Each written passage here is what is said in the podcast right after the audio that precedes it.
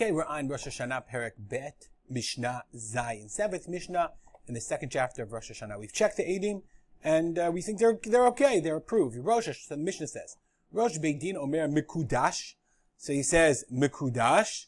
Mikudash, Mikudash, and they answer Mikudash, Mikudash, holy, holy, meaning they have to declare that it's holy, and then everyone answers and says it's holy. How do we know you have to do this? Because it says, Dichtiv, Bartenura.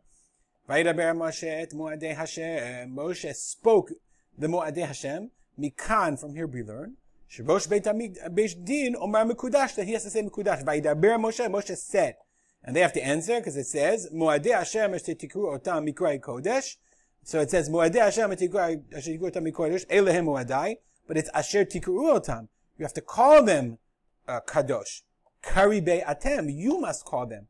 Okay? Ktiv, asher tikru otam, karibe atem, asher tikru atem, that you have to read them. And therefore, uh, that's why they learn out that the people also have to say mikudash mikudash.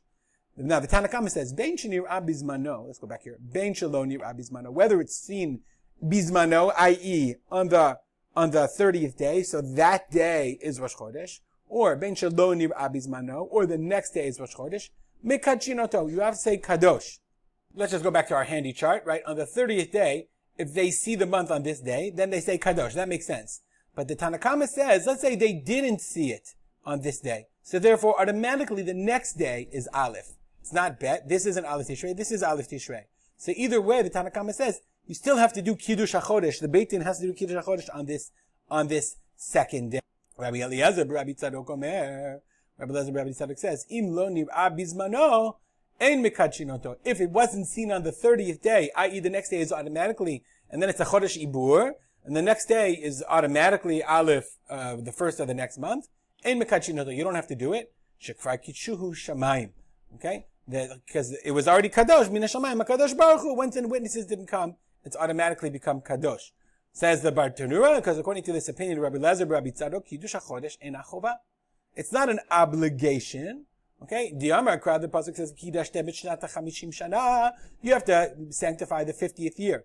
Shanim ata mekadesh, years that you have to sanctify.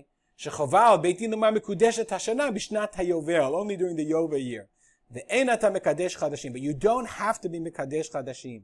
She'en chova al beit din lamar hachodesh mekudash. Beit Din does not have to say chova mekudash. Nonetheless, ukeshenireh bizmano, if you see in the right time, So therefore, the, the Rabbi Lezer Bar does not agree with this pasuk is Vaidaber Moshe is a requirement. It's chizuk. It's a nice thing. If they do it on the first day, if they do it on the on the day before, if they do it on Lamed on the thirtieth day, then of course they should do kiddush because it's mechazek, so people will be aware.